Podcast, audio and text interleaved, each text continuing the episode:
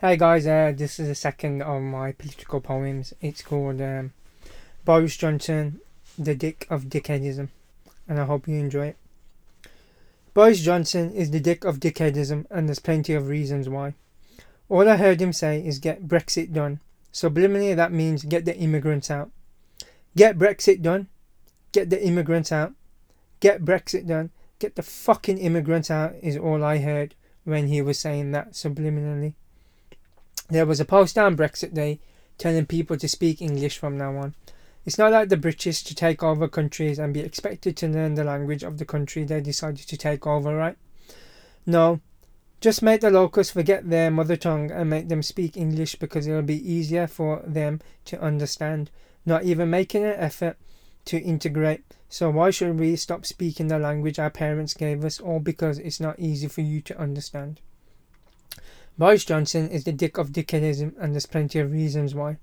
This is a man who got sacked from two uh, two jobs and lied about his alleged business relationship with Jennifer Arcuri and is under investigation for his abuse of power as London mayor.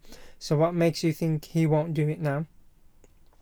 Boris Johnson is the dick of dickheadism, and there's plenty of reasons why. This is a man who is racist, saying Asian men become terrorists because they can't get a girlfriend, called women who wear niqab letterboxes, and as foreign secretary, secretary called black people pickaninnies. This is a man who wants to deport the Windrush generation, saying that he's deporting criminals, yet they have served their time here and paid their penance in the UK. So why should they be deported, especially when they were invited here? It's like what they did with Australia all those years ago, sending convicts over there to uh, claim they to claim they are keeping the street safe. This is a man the country voted for as Prime Minister. The right wing media kept saying that Corbyn was going to take us back into the 70s. It feels like that now with right wing extremism on the rise year by year under a Tory government. The face there was the fact there was more articles about Labour's Jewish anti-Semitism are not balanced out to represent the Islamophobia that is in the Tories just goes to show because all the race all racism is wrong no matter what form it is but should be reported and balanced fairly in the media. What's wrong with the national train service, broadband and gas and electric? Free education for adult students in higher education. At least if something went wrong, you would only have to have one place to complain to about it. It's like the people of this great country forgot about the NHS was founded on socialism and labour principles. But good luck now when it all goes private and you will have to start paying for it because everyone loves to complain about it yet they forget it's free and it's one of the greatest things about this country and should be defended at all costs. Boris Johnson is the dickhead of dickheadism and there's plenty of reason why reasons why. This is a man who repeatedly voted against Theresa May's deals, but oust, but then ousts her, the second woman PM, out of power, only to have some bill passed, to have the same bill passed through Parliament.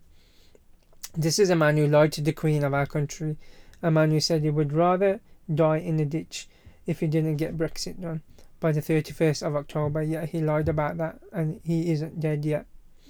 This is a man who will tax the Greggs workers their bonuses but give tax breaks to the super rich.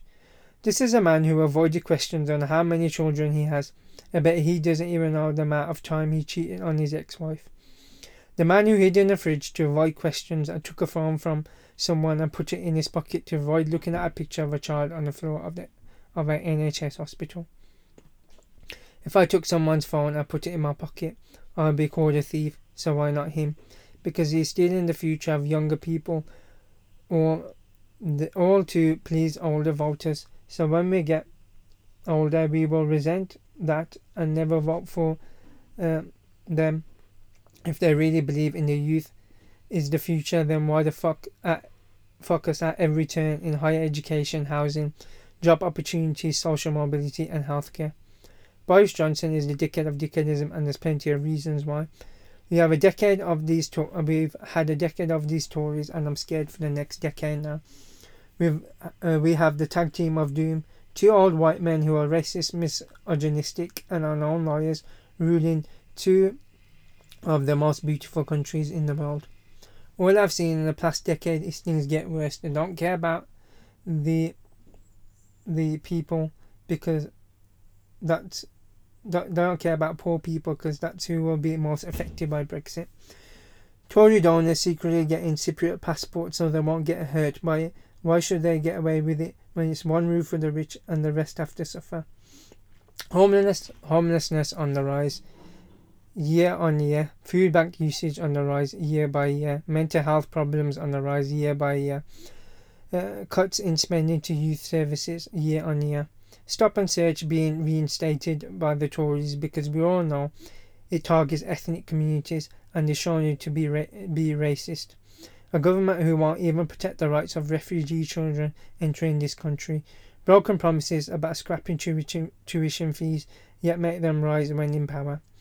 It seems like progressive gov- governments don't care about us, so the only people who can look after us is us, your fellow brother and sister right next to you, because these Tory fucks don't. That's why Boris Johnson is the dick of dickheadism. Um, that's it for that. Uh, I hope you enjoy that poem. Um, and I hope to do some more poems soon. Uh, I hope you enjoyed listening. The Broken Poet. Take care. Bye.